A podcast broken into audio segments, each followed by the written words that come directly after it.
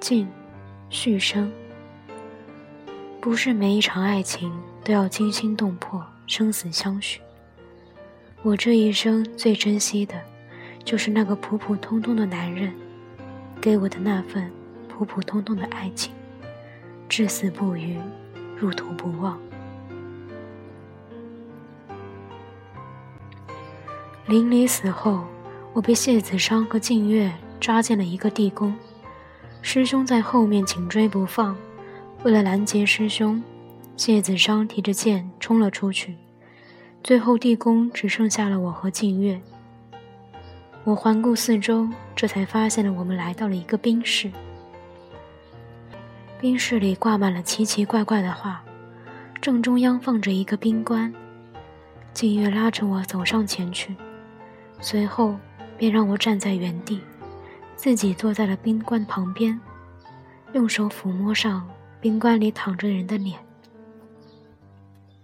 那人并不年轻，看上去四十七八十岁的样子，消瘦的身材裹在湛蓝色华贵的长衫，倒显出十分贵气。但仅凭五官来看，年轻时候也不算什么美男子，长相最多不过清秀。所以静月那么痴迷的看着他时，我不由得有些疑惑，但我不敢出声，只能站在一旁静静的等着。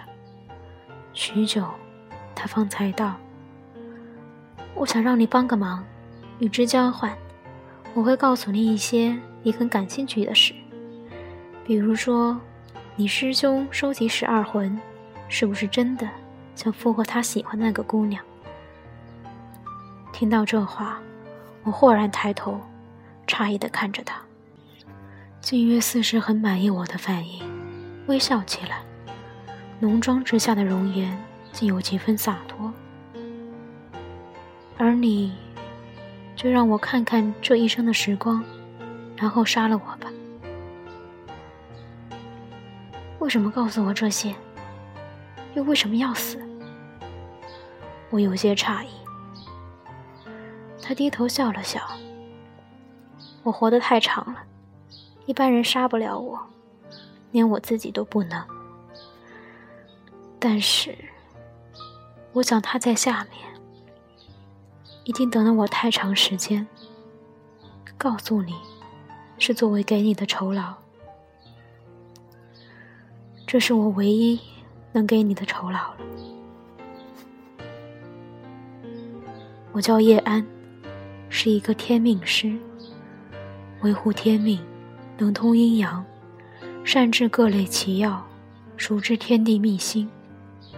我帮着我的师兄墨染，为了救他心爱的女子，在收集十二魂。